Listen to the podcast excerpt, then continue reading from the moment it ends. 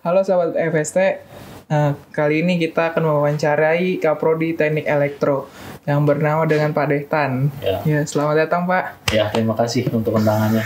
Iya. Oke, eh, kita langsung pertanyaan aja ya Pak. Ya, silakan. Yang pertama itu, menurut Bapak, visi dan misi Kaprodi Teknik Elektro ini seperti apa di dalam FST menurut Bapak? Oke, untuk prodi ya, prodi teknik elektro, visi kita itu untuk menjadi lembaga pendidikan teknik elektro unggulan ya dalam bidang teknik tenaga listrik maupun sistem kontrol di provinsi Banten. Nah, kedua konsentrasi ini kalau kita gabungkan, kita bisa menghasilkan sebuah konsentrasi yang dinamakan dengan drive system. Nah, ini sangat dibutuhkan dalam dunia industri saat ini. Itu visinya ya. Iya. Kalau misi ada tiga. Misi yang pertama adalah kita menghasilkan lulusan unggulan dalam bidang-bidang saya sebutkan tadi. Heeh. Misi yang kedua adalah menghasilkan penelitian, publikasi dosen yang inovatif dan juga bermanfaat buat masyarakat. Nah, untuk publikasi ini, target di teknik elektro itu sangat tinggi. Kita menargetkan publikasi di jurnal internasional bereputasi. Tujuannya apa? Sehingga dosen-dosen kita ini menghasilkan penelitian yang diakui dunia sehingga standar di prodi teknik elektro itu sangat tinggi yang kita harapkan bisa berkontribusi untuk masyarakat juga. Nah, nah, misi yang ketiga adalah menghasilkan program-program yang bermanfaat bagi masyarakat. Yang jadi nanti mulai dari dosen, mahasiswanya kita akan dorong untuk bikin kegiatan-kegiatan yang bisa bermanfaat buat masyarakat. Oke. Hmm. Selanjutnya perkembangan di dalam teknik elektro itu bagaimana Pak? Ya, perkembangan dalam dunia teknik elektro itu sebenarnya memiliki perkembangan ke arah yang sangat positif ya, terutama dari sisi uh, peluang kerja untuk lulusan mahasiswa teknik elektro. Kenapa demikian? Kalau Henry sekarang lihat ya, Hmm. energi berkurang, betul nggak? Iya.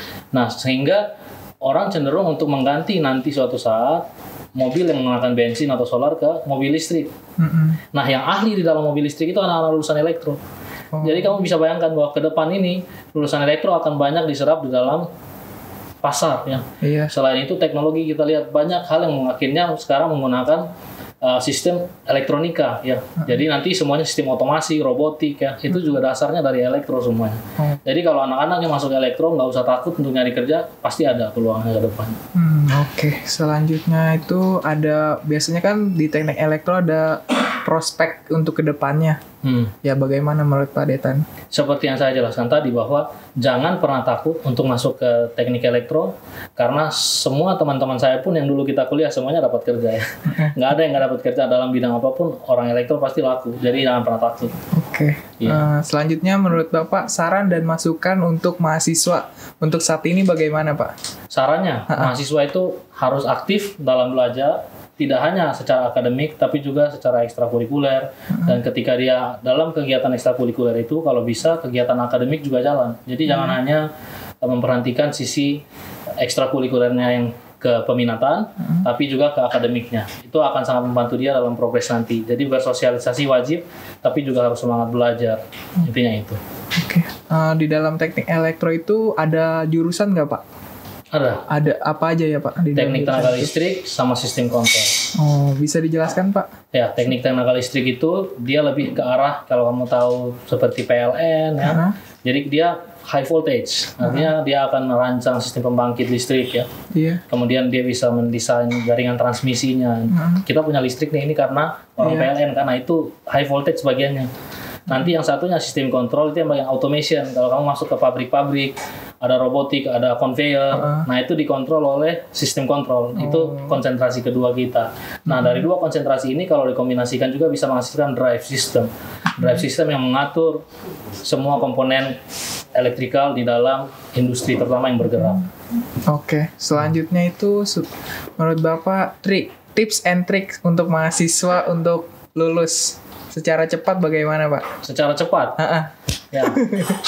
Eh, pasang target ya Iya. pasang target ketika mau mulai perkuliahan pasang target dari awal bahwa saya mau lulus dengan nilai yang baik ya.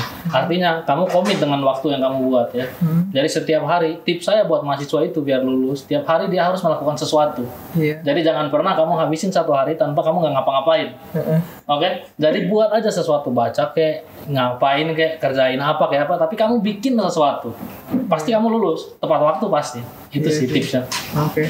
Terus di dalam teknik elektro itu bisa menjenjang ke mana aja pak? Misalnya kayak Ya. kan kayak tadi kayak bapak maksudnya bisa me- merubah mobil menjadi list mobil Ya. listrik lah. Ya.